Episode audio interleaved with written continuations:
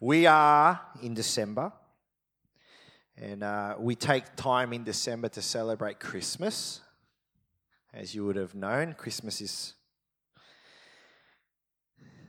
it's upon us. We put up our Christmas tree this morning. Well, let's be honest. I'll, I'll be honest. Mel put up our Christmas tree this morning. That's her tradition with the kids. Um, if you go into the shopping centres, it's all Christmas.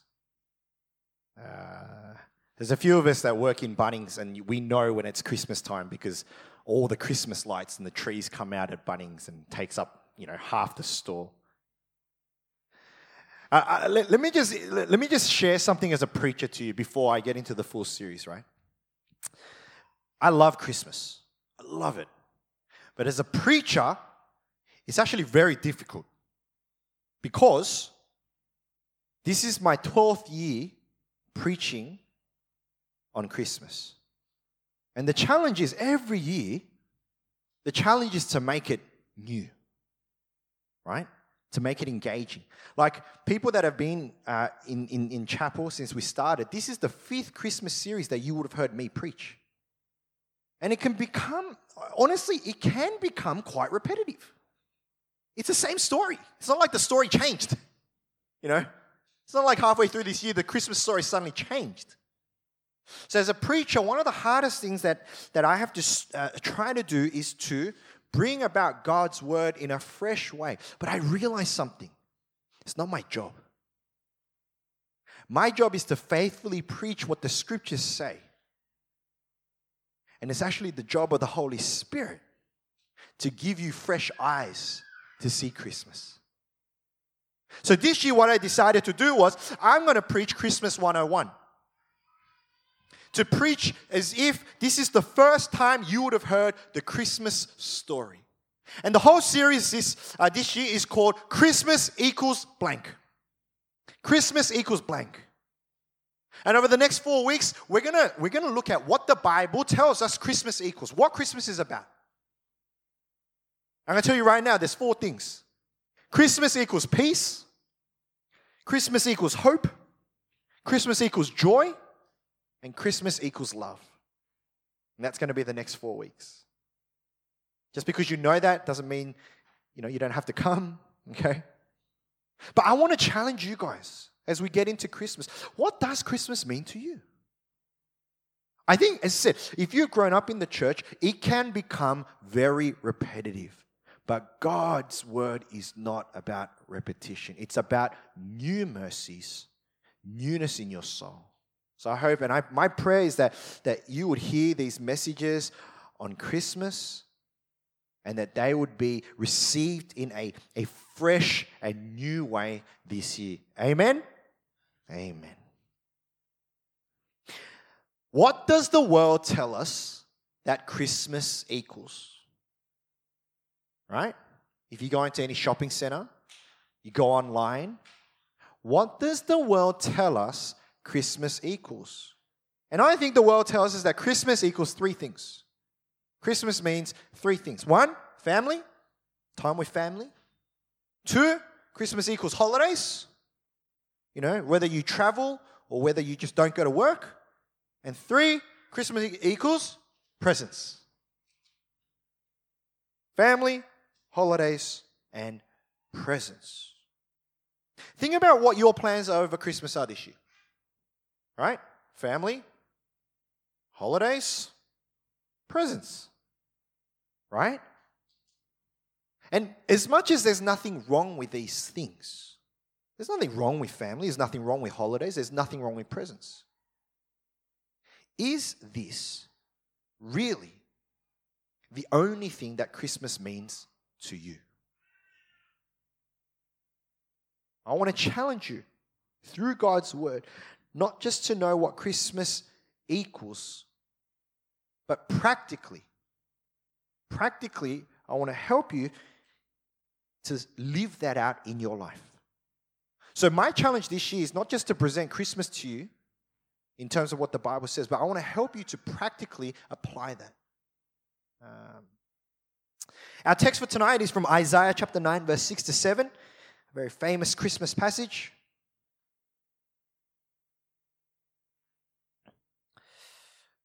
This passage, uh, this prophecy from Isaiah is given to us 700 years before the birth of Jesus. Okay? Here we go. Isaiah 9, 6 to 7. For to us a child is born, to us a son is given, and the government will be on his shoulders.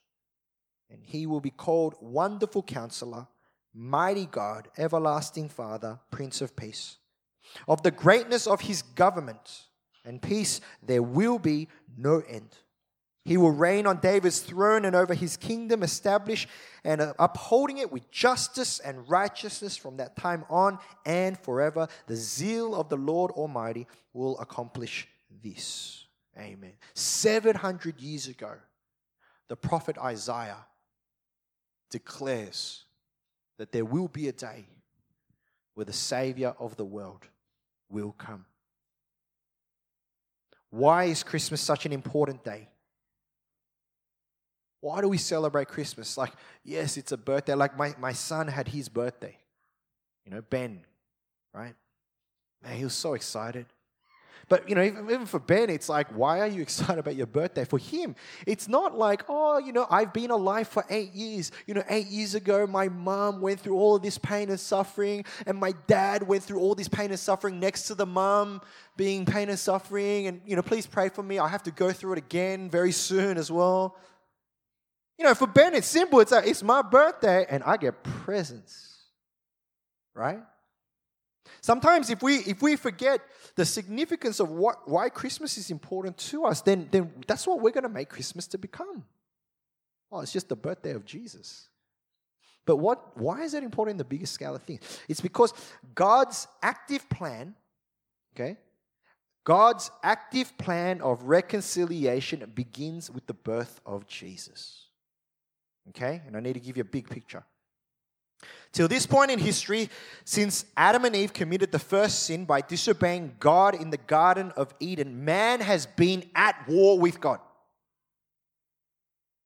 God created man, but when man disobeyed God, pretty much said, We are going to go at war. We are going to go to war with each other. And that has been the history of mankind, the whole Old Testament. We have temporary, temporary sac- sacrifices that create little pieces of peace and quiet in between. But really, the history of man is that we have been at war with God. What does the birth of Jesus signify? It signifies the coming of peace. That's why in Isaiah, Jesus is called the Prince of peace. Verse 7 of the greatness of his government and peace, there will be no end. When the angels turn up to the shepherds in the fields, the, the angels are singing, and we see this in, in Luke 2:14. Glory to God in the highest, and on earth peace among men with whom he is pleased. Peace. What's peace? Peace is the opposite of war. Now, sometimes when we think about the word war, we think about weapons, we think about other places in this world. But let me tell you, you don't need to be carrying a weapon to be at war. Restlessness in your soul is war. Dissatisfaction in life is war your mind racing a million miles an hour is war. Broken relationships is war. But Christmas, that's why Christmas is so important because it signifies the end of war. The war between man and God, and the war between man and man. Christmas equals peace. There are three areas of peace that we all need in our lives. The first one is this we need peace with God. This is the most important foundation to all pursuits of peace in our lives. Without this, we will never experience true peace. in any area of our lives. Romans 5:1 says, Therefore, since we have been justified through faith, we have peace with God through our Lord Jesus Christ. Paul tells us in Romans the way to gain peace with God is what? Through Jesus Christ, whom has justified us, made us right with God, not because of our lives, not because of what we do, not because of our works, but our faith in Jesus. There is no other way that we can be at peace with our Creator God except through the blood of Jesus Christ. You cannot live a good enough life. You can't give charitably, generously to peace. You can't earn your way to a, a, peaceful life with God. It can only be done when we believe that Jesus Christ died on the cross for your sin and mine. And because of that sacrifice alone, we can be made right with God. That's the good news of, of Jesus. And only through that can we experience true peace with God. The second area of peace that we need is that we need peace with ourselves. When and only when we find peace with God through being justified by faith, we can start to enjoy the fruits of that. And one of the fruits of that is that we can learn to be at peace with ourselves. Now, you might be thinking, I'm not war with myself. I love myself. I might be thinking, I am not going to battle against myself. But, but let me tell you, most of us are. And it comes into the form of, of who you are and who you want to be. It gets displayed. The symptoms of this restlessness in our soul comes out in our insecurities, in our anxieties, in our guilts, and in our fears. This is what it means to be at war with yourself, to be unhappy with yourself. Philippians 4 6 to 7 reads, do not be anxious about anything, but in every situation, by prayer and petition, with thanksgiving, present your requests to God, and the peace of God, which transcends all understanding, will guard your hearts and your minds in Christ Jesus. The peace of God will transcend all understanding. I know without even having to ask each of you, every single person in this room has worries. We have anxieties. We have questions. We have gaps in our lives. But the scriptures tell us, the scriptures tell us that we have a place where we can go to take this to God. And when we take it to God, what will God do? He will give us His peace.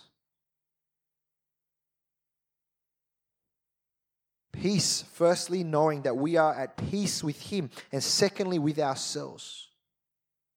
We can be okay with ourselves because God is okay with us. And I love it. Peace that transcends all understanding. You know, people, you know, people say, you know, why are you so calm? The world's going through major financial crisis. And, and as a believer, they're like, why are you so calm? You know, Christians who go through tragedy, they deal with it differently to the way that the world deals with it. And the world says, Why are you not stressed? And the only answer that we have is, Well, because we have God. And how do you explain that to a non believer and go, Well, God gives me his peace, and I just don't feel anxious? So we don't understand it.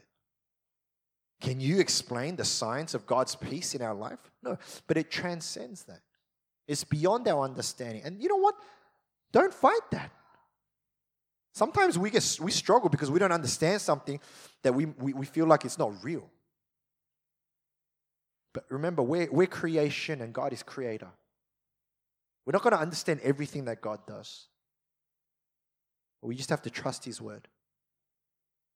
We can experience peace with ourselves. Thirdly, we need peace with others. God sent Jesus to us so that we can experience peace with Him, peace with ourselves, and peace with others. Romans 12 18 reads, If possible, so far as depends on you, be at peace with all men. Ephesians 4 31 32 reads, Get rid of all bitterness, rage, and anger, brawling and slander, along with every form of malice. Be kind and compassionate to one another, forgiving each other, just as Christ God forgave you. The birth of Jesus reminds us that He was the gift of reconciliation from God right? We get to enjoy peace with God because God gave us the gift of Jesus. And what we're meant to be reminded is that as recipients of the gift of reconciliation, we aren't meant to just hold it for ourselves, but we are meant to share that gift of reconciliation with others.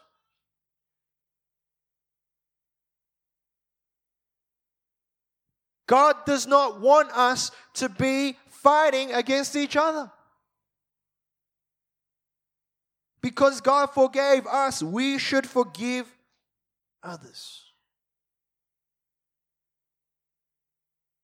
We can only experience this peace in relationship because peace was brought down to us through Jesus. And that's what Christmas is about.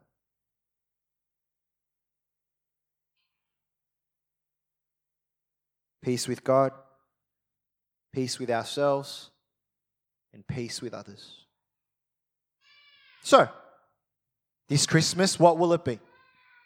Toys, holidays, time at the beach, maybe a time to enjoy some peace. The birth of Jesus surely must be more than families, holidays, and gifts. Jesus offers to us Uh, in John 14, he says, Peace I leave with you, my peace I give you. I do not give to you as the world gives. Do not let your hearts be troubled and do not be afraid. Let me ask you Are you at peace with God?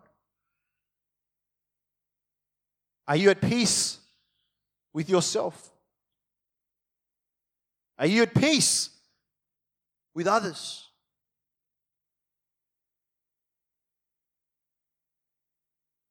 As I said, most of us know what the answers should be. Most of us know. But my question is is it visible in your life?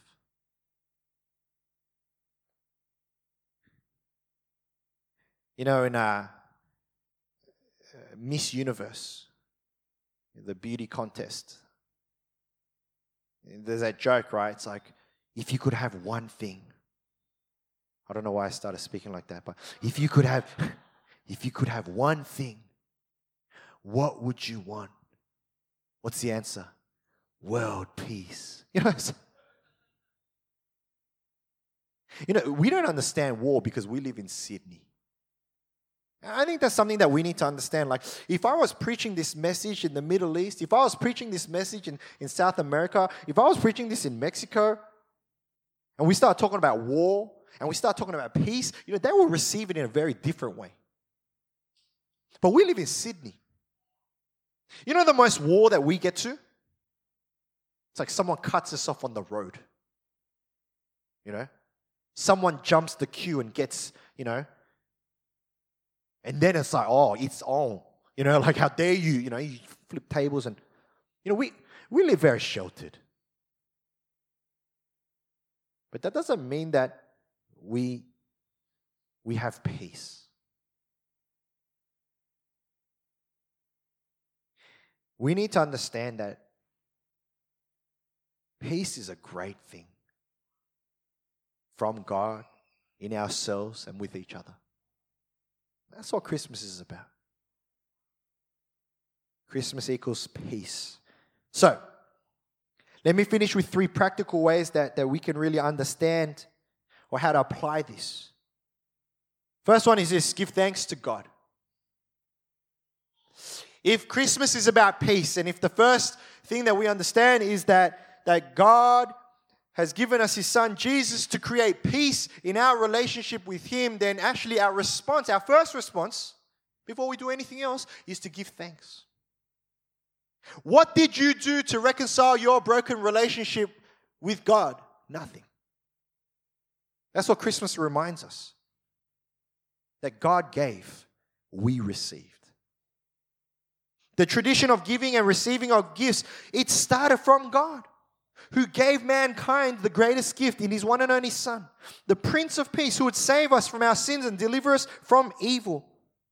You know, when we when we when we have when you have kids, you know, one of the things that we teach them is when they receive a gift, we say, "Hey, what do you say?" And the kids say, "Oh, thank you."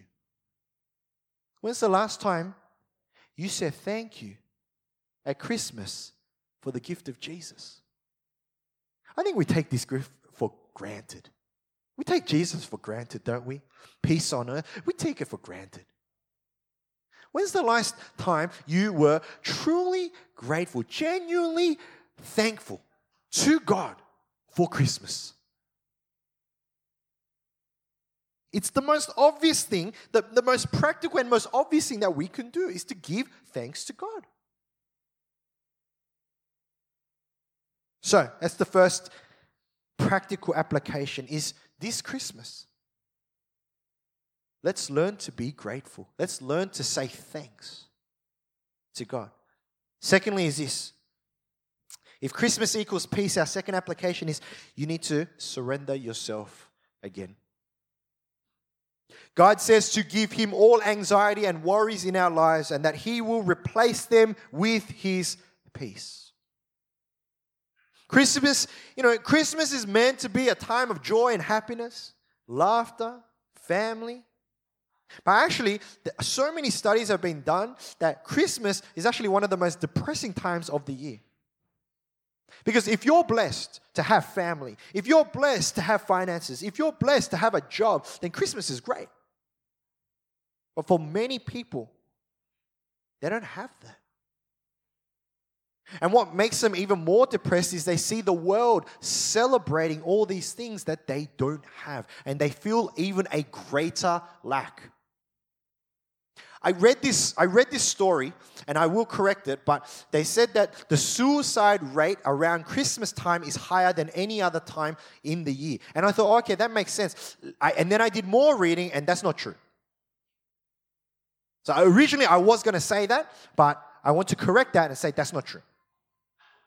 They actually say it's about springtime. But you understand what I'm saying, right? You know, for us that we get to celebrate Christmas, you know, like with family and friends, and that's a great thing, but not everyone has what we have.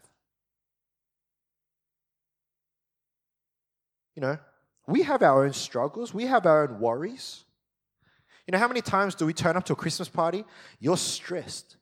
You're like, I don't know, I don't have money, I don't, I don't have a job for next year, I don't know what I'm going through in my life. I, and, and then you have to turn up to a Christmas party and everyone's happy.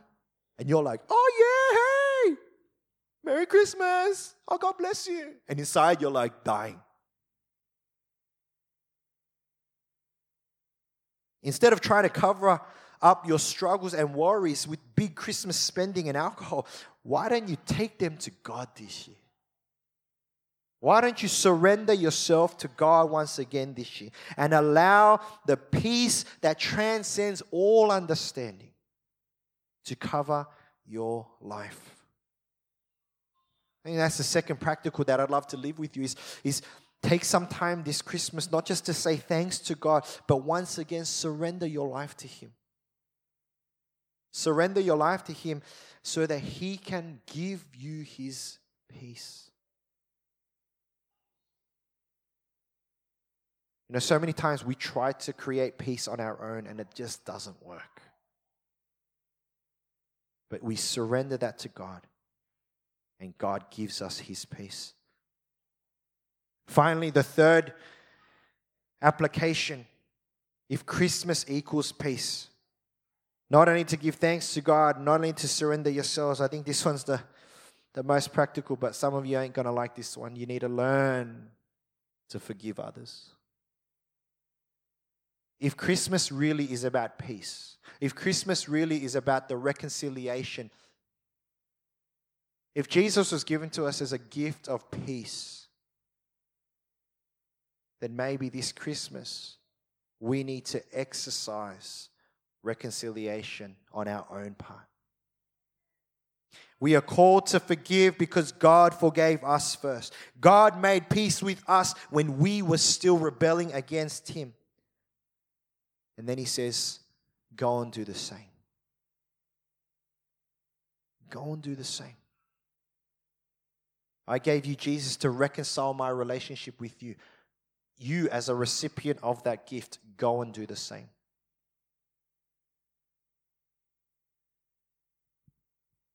Instead of going crazy on gifts for people that you love this year, why don't you remember that Christmas is about peace? And why don't you find a place where you can create some peace? It might be with a family member that you have fallen out with. Might be a work colleague that wronged you sometime throughout this year. It might even be your pastor who might have said something to offend you this year. Take the opportunity to make peace. There's no point in celebrating Christmas. There's no point in understanding that Christmas is about God's gift of reconciliation to us if we can't experience that peace in our lives within the people around us. And I know it's challenging. Well, they started it. They don't deserve reconciliation. You fools, none of us deserved reconciliation. And yet God gave us His Son. That should be enough for us to go above and beyond. Someone hurt you this year? Maybe it's time to reach out to them. Or maybe you hurt someone. Maybe you cut off a relationship this year. Maybe it's an opportunity to reach out to them and make some peace. Because God did it for you. Friends, Christmas does not just equal family, holidays, and gifts, but it equals peace.